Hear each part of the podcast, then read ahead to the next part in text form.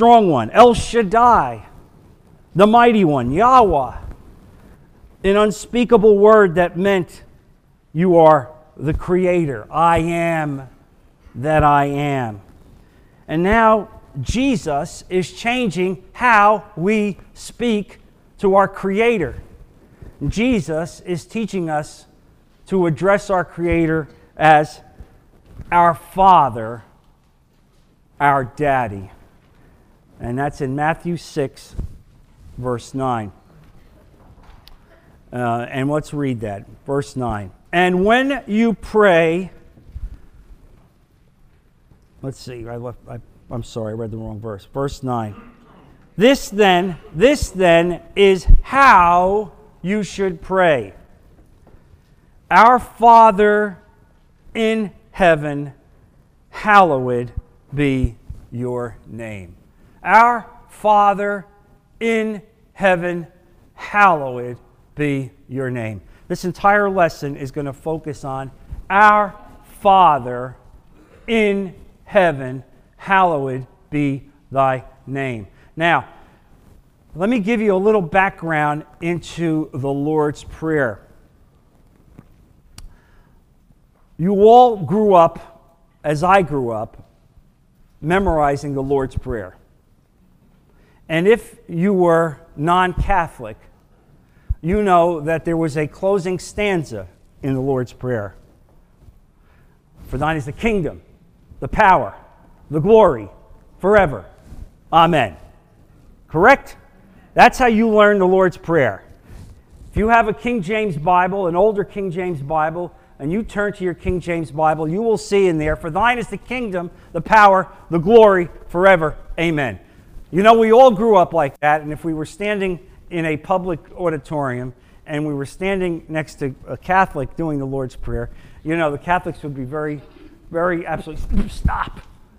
You know, stop. And we would go, no, for thine is the kingdom, the power, the glory forever. Amen. And I want to give you a little background about that stanza the kingdom, the power, the glory forever. Amen.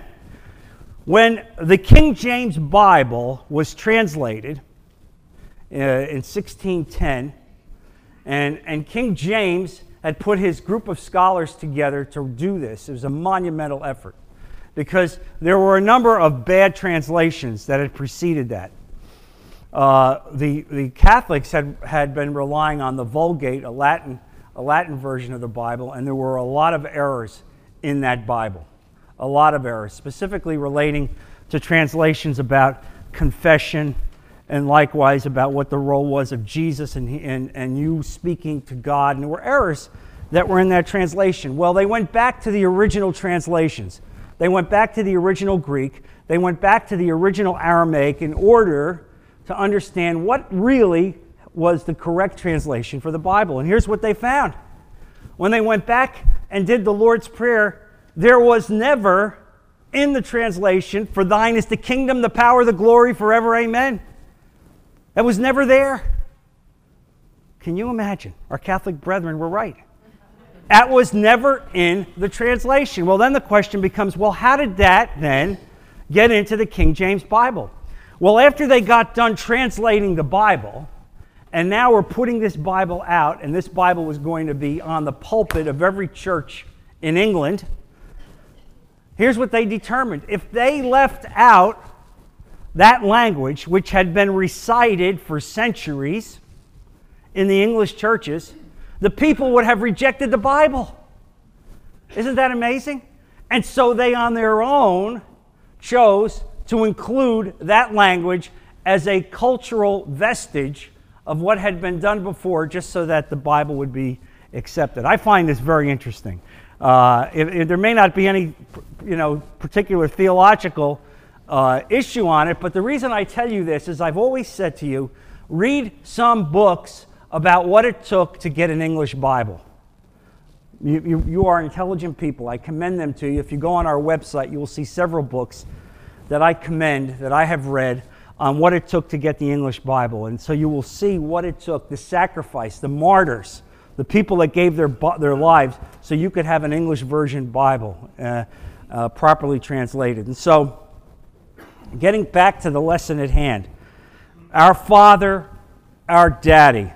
And so Jesus is giving us a lesson now on the paradigm of how to pray. He's told you before how not to pray, like the Pharisees, and now he's telling you how to pray. To pray to God, the Father, on the basis of the death of Jesus through the Holy Spirit. Now, it's recorded twice. The Lord's Prayer is recorded twice in Luke 11, verses 2 to 4, a slightly shorter version, and in the longer version, Matthew 6, 9 through 13, the Sermon on the Mount. We are to, we're going to focus on the Matthew 6 version.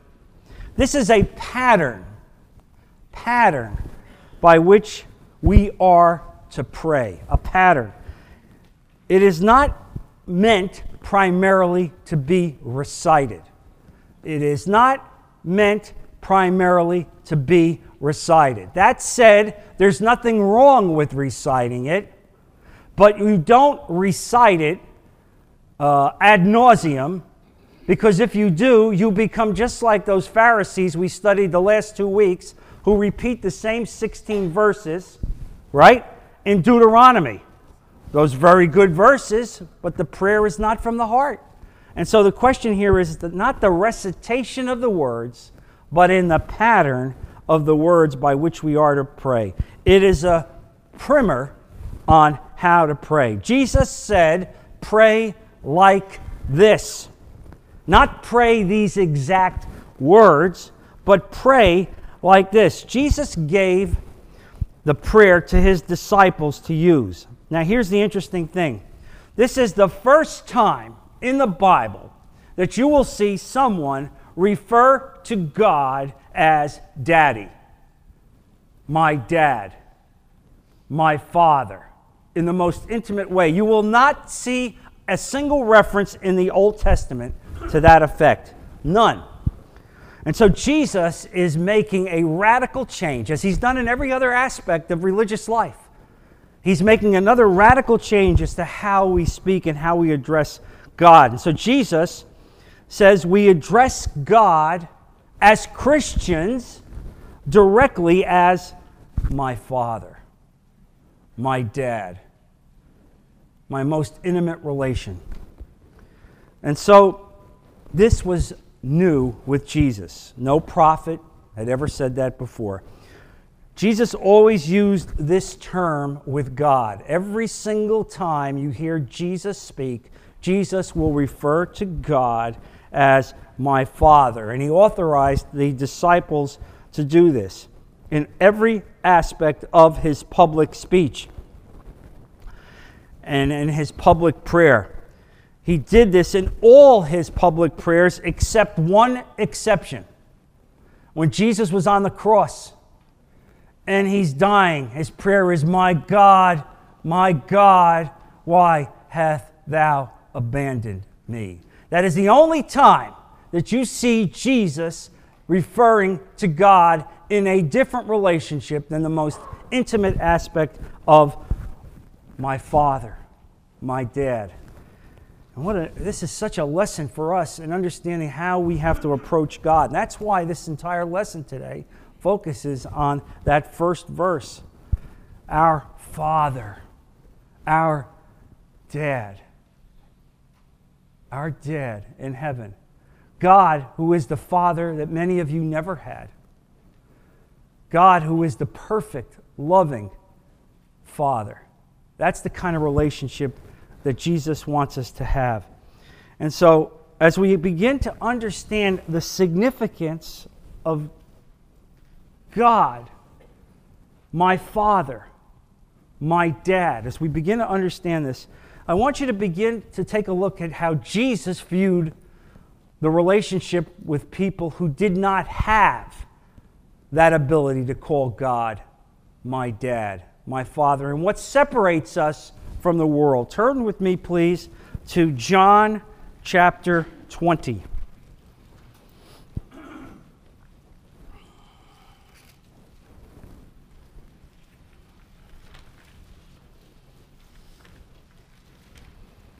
Verse 17.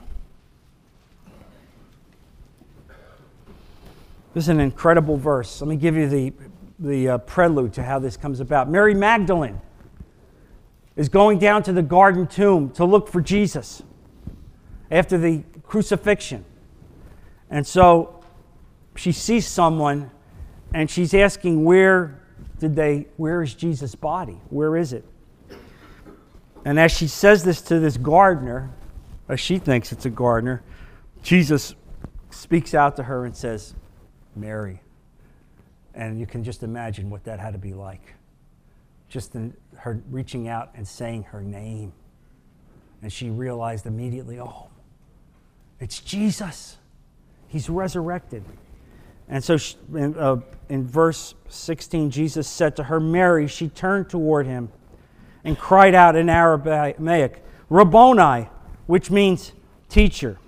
Jesus said to her, Do not hold on to me, for I have not yet returned to the Father. Go instead to my brothers and tell them, I am returning to my Father and your Father, to my God and your God. This is a very, very, very deep verse on multiple levels. And so, what Jesus is now saying to Mary is that there are three new relationships that have been created. The first is a new relationship to Jesus Christ. There is a new relationship to the Father, and there now is a new relationship from one to another. When Jesus says, Do not hold on to me, effectively what he is saying to Mary Magdalene is on several levels. He is saying to her, I have not yet returned to the Father. It's as if Jesus is in the middle of Leviticus 16. Do you remember when we studied Leviticus 16? And the high priest is performing all of those sacrifices, all of those blood sacrifices, and it's as if Jesus is in the very middle of performing this blood sacrifice for the atonement, and as if you would go in and you interrupt the high priest in the middle of this sacrifice. And Jesus is saying to her, Jesus is saying to her, Do not hold on to me, first of all. Do not separate me from the spiritual life and responsibility that I have. And so Jesus has to fulfill his spiritual role. And so the spiritual role was in the atonement and ultimate ascension and resurrection to God. Now it seems harsh. It seems harsh. But you have to understand that the role that Jesus played was, was unfolding and changing. And so, first of all, he is now the priest in Leviticus 16. Secondly, Mary is seeking to hold on to him physically because she knew him physically. She loved him and she wanted to hold on to him. Remember the relationship that she had with him as they walked the world and they walked the world together. She saw him and loved him and cared for him. Certainly, she respected him, but at the same time, there's the problem of holding on physically, not recognizing that Jesus has a much greater role. He's God. He's the high priest. And so don't hold on to me. Don't, don't restrict my role. My role is far greater. Far greater. And so uh, it's, it's important that we know this. And so we need to know Jesus differently than when he walked on the earth. Because his ministry is far different than when he walked on the earth. Mary was now to know Jesus Christ as her Lord and Savior. And so he tells us in this verse that while God has become our Father, underline that, our dad, the only reason God has become our dad is because his son died for you on the cross. That's why Jesus said to you, I, have, I am going to your Father. You don't have the right to approach God as your Father without Jesus Christ. That's why this verse is so deep and so significant. your father, your dad. There's only one reason that you can say that verse and why the world cannot say that verse. It's, it's cheap words otherwise. That word, Father, was bought on the cross by the blood of Jesus Christ. Amen? Let's never forget this. That word goes too easily off our lips. Oh, our Father who art in heaven, hallowed be thy. We don't even stop to understand the depth and significance of having to say, Our Father, my dad in heaven. So it's an unbelievable statement. Uh, and, and Jesus is changing the role. And so what he's saying is that God has become our Father, our dad, which was not true before the cross. It was the cross that changed that. And now he's also saying it's not the same as the relationship that he has with God. Because God is his father, but he is also God. And so Jesus has a unique relationship with God the Father as co God, as God the Son. But it is through the death of Jesus that we then are able to truly say, My Father my dad. It is because we are adopted as sons. And so Jesus is saying in that verse, all these things are coming, to say, coming together. Jesus is saying, I'm completing the sacrifice. I have a spiritual relationship to God that I have to continue. He is my God. He is your God. He is my Father. He is your Father. All of this has come on, come about because of the cross. Now, if you have any question at all, any question at all, and I know the vast majority of you don't, but if you come across people that say, well, you know, I recognize Jesus was a great person. I recognize that Jesus was a great prophet. Jesus did miracles. I recognize that. You know, just when I look back at the Old Testament, I, Jesus is up there with Moses and Elijah. Uh, and the great prophets, well, they're, they're so wrong, it's, it's unbelievable. They're so, they've so mistaken who Jesus was. Turn with me, just so we understand this, to John, the first chapter in John. One of my favorite verses in the Bible. John chapter 1. Understand why Jesus could make the statements he did, why he could establish the relationship that allows you to say, My Father my dad. Why Jesus could say that. And turn with me to John chapter 1 as John outlines exactly who Jesus Christ is and reigns today. Verse 1 In the beginning was the Word. And notice that the Word is capitalized. And in this passage, the Word means Jesus Christ, the embodiment of the Word. The Word was the creative agent of God that created everything that you see, the universe every aspect of the universe created through the Word. The Word was Jesus. In the beginning was the Word, and the Word was with God. You understand what we're talking about? We are talking about a living spirit. Word was with God, and the Word was God. Where do you hear language like this? The Word was God. The very Word was God, was Jesus Christ. He was with God in the beginning. Underline that. In the beginning, before time. When you look at the continuum of time and you know that there's a beginning on the left hand side and there's an end on the right hand side, Jesus and God reigned on top of time. They see time as if it's a parade. Can you understand that with your, your, your carnal minds? It's only with the spiritual insight that God gives you that you can understand this. He was there with God in the beginning. Through him, all things were made. Please underline that. Understand what you're saying. That Jesus Christ, who came to this world and allowed himself to be sacrificed on a cross so that you could say, My dad my Father. That Jesus, through him, all things were made. All things. That was the role of Jesus Christ. He was the creative agent. Nothing was made that has been made. Nothing that has been made. In him was life, and that life was the light of men.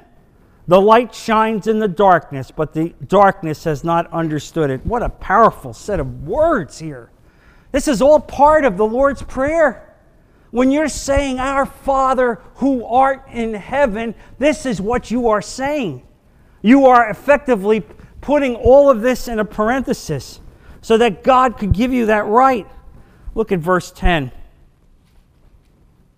He was in the world, and though the world was made through him, the world did not recognize him. Can you imagine that? He came into the world. He came in as man, fully man, fully clothed with flesh, fully subject to everything that you and I are subject to. All of the temptations, all of the pains, all of the sufferings, all of the grief. He was subjected every possible way to that as man, yet he was God. He'd given up his divinity to come here so that you could say, Our Father, so that you could pray and approach the, the, throne. Verse 14 The Word became flesh and made his dwelling among us. We have seen his glory, the glory of the one and only who came from the Father, full of grace and truth. Folks, if you know people who have not accepted Jesus Christ as their Lord and Savior, you need to bring these verses to their attention. There's no mistaking this. There's no shades of gray. This is black and white. You want to be able to say the Lord's Prayer? You want to be able to say, Our Father? You want to be able to approach the throne of God? There's only one way you're going to approach it. It's through the death of Jesus Christ on the cross and the understanding that Jesus was God God Himself at the time that He did this. And so, this first phrase in the Lord's Prayer creates the doctrine of the universal fatherhood of God. Now, understand what I'm saying. I'm not saying that all men everywhere have the right to say, Our dad. But what I'm saying is, God has given the ability, the chance, the choice to all of humanity to become part of the fatherhood of God by effectively accepting Jesus Christ. Only through Christ does God become our Father. This is a big deal. This is a big deal. If you remember one thing that we talk about today, it's only through God, through Jesus, that God becomes our Father. Now, there's some verses I want to bring to your attention. Turn to John chapter 8.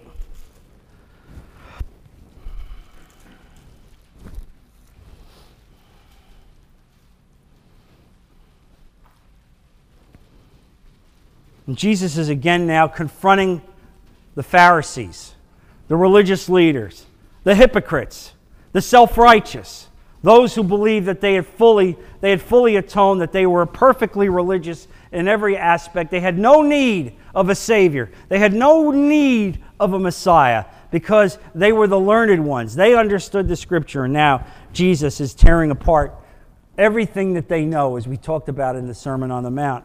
And so Jesus is saying here in chapter 8, verse 34, as he responds to them Jesus replied, I tell you the truth. I want to make sure I'm doing this right. Actually, turn to verse 39. Verse 39. And so now they are defending themselves. We are Abraham's children. Do you realize who you're talking to? We are Abraham's children. We are the chosen people. We have the Bible.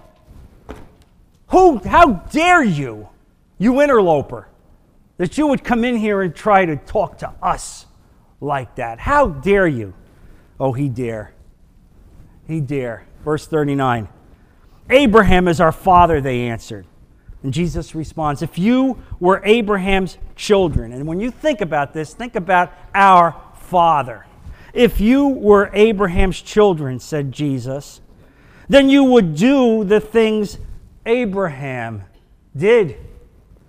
As it is, you are determined to kill me, a man who has told you the truth that I heard from God. Can you imagine? Who speaks like this? The truth that I heard from God? Abraham did not do such things. You are doing the things your own father does. Oh, and who is their father? Satan. And he's going to lay it out. He's going to absolutely mince no words. He's going to tell them who their father is. And that's why you can say, Our father, our dad, and why the world cannot. This, wor- this, this first sentence, this first uh, verse is so incredibly profound with such deep spiritual significance that we've just as Christians rolled it off our, our, our tongue and have not really considered what it took to say this. Now, look what they say. We are not illegitimate children, they protested. You know what that was? That was, you're a loser, Jesus. Don't think you're impressing us. We know you were illegitimate. We remember how you came into this world. Your mother was pregnant before Joseph married her. Can you imagine speaking like this to someone who is this obviously gifted and obviously spiritually gifted, and yet they so despised and reviled him that they would effectively bring this up? This shows you the, the significance of Satan. It's palpable that he would actually defile Jesus, defile his history. You were illegitimate. We are legitimate. This just shows you how Satan, how Satan will, what Satan will do. We are not illegitimate children, they protested. The only father we have is God Himself.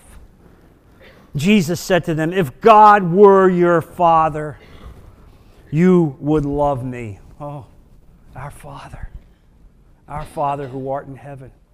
If God were your Father, you would love me. For I came from God and now am here. I have not come on my own. I didn't come here because I decided on my own to come. I came because He sent me. Why is my language not clear to you? Because you are unable, because you are unable to hear what I say. You can't even hear the spiritual lesson I have for you. You belong to your father, the devil. Please underline that. You belong to your father, the devil. These are the Pharisees. These are the scribes. These are the religious elite. And Jesus is looking at them and saying to them, You can't say, My Father in heaven, because your Father is Satan. Wow. That, I mean, when you talk about the role that God has given us to bring the gospel to the world, do you realize, do you realize the significance of this? We're not just dealing, unfortunately, with people who are misunderstood, people who have some wrong connotations, maybe some improper theology. You understand what Jesus is saying? He's talking to the Jews.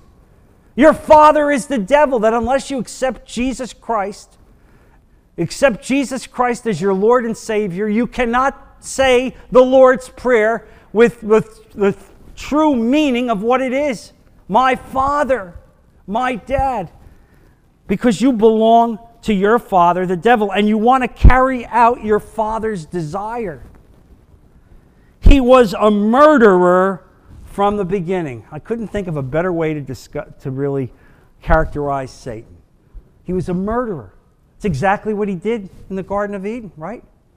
It's exactly what he did. He murdered the relationship that man had with God. He murdered that, that ability to be perfect, to be without sin. He murdered it. Not only did he murder that relationship between Adam and Eve and ultimately the relationship with God, he effectively murdered the, per- the perfect aspect of the creation. He came in and through his lies and deception, he did all that. He was a murderer from the beginning, not holding to the truth, for there is no truth in him. No truth in him. When he lies, he speaks his native language. Do you like that? what a great way of saying it. That's his native language. Just like for you, it's English. For him, it's lying. He's so good at it. He's so good at it. For he is a liar and the father of lies. Yet because I tell you the truth, you do not believe me. Can any of you prove me guilty of sin? If I am telling the truth, why don't you believe me? He who belongs to God hears what God says. The reason you do not hear is that you do not belong to God. Wow. Wow. Wow. Wow. All this, our Father who art in heaven. Understand the, the, the depth, the depth, enormity of what that says. Turn with me now to Ephesians chapter 5.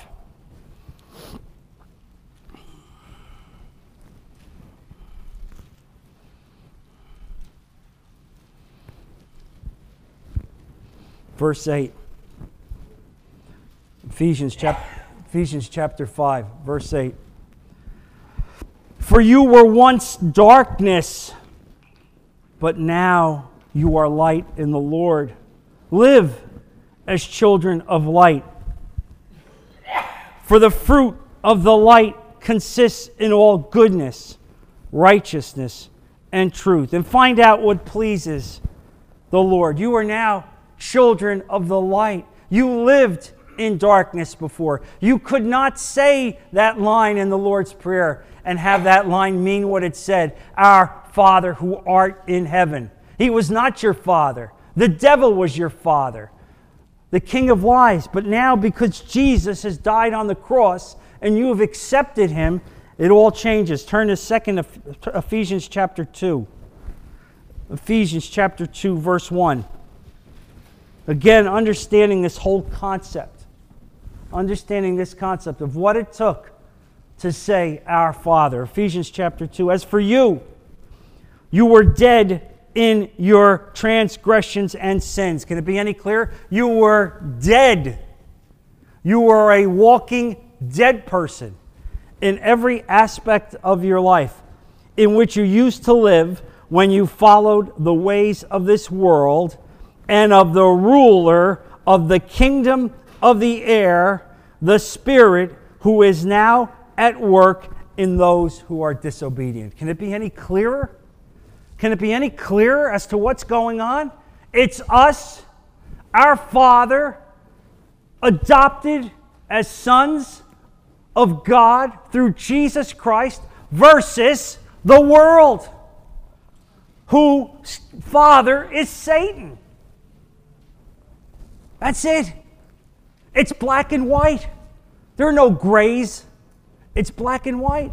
And you understand what it took, what it took to be able to say, Our Father, our Father who art in heaven, our dad, to have that kind of relationship, to break this cycle of death.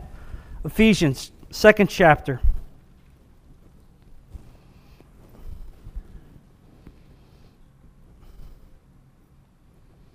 Verse 3 talking about what we were like, what we were like when we lived in the world.